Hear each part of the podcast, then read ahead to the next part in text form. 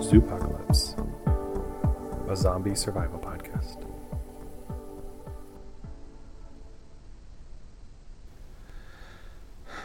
Hours in the cockpit, legs burning from the run for my life, arms limp, ass killing me from sitting slumped in the kayak's hard plastic seat. I moisten some freeze dried peas in a little of my bottled water, try to wait for them to dissolve in my mouth. Drifting past docks, restaurants built on piers, waterside parks. No one visible. Could be any winter's day if only for the lack of cars. Miles to go and maybe half mile from land. A mottled gray head appears ahead of me. Do the plague victims swim now? Black eyes blink at me. A dog. No, a seal of some kind.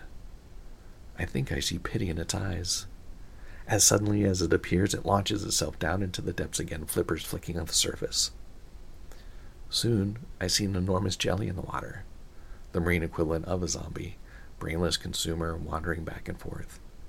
This all heartens me.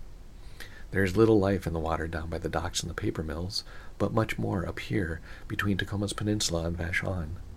Wonder if any hippies managed to survive on Vashon, or if they survived on Anderson or in the old federal compound at McNeil Island.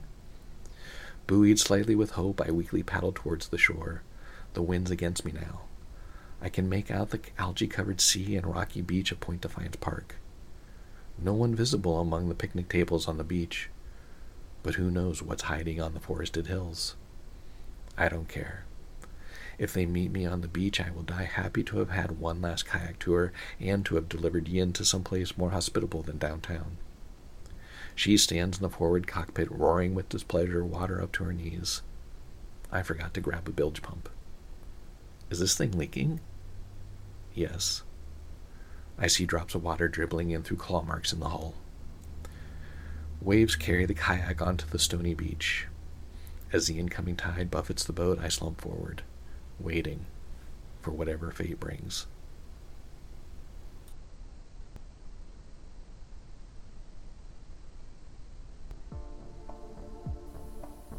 Voices provided by Suzanne Ackerman, Chad Luckner, and Adam Botsford. Produced by Adam Botsford produced under Kaotix Illustration.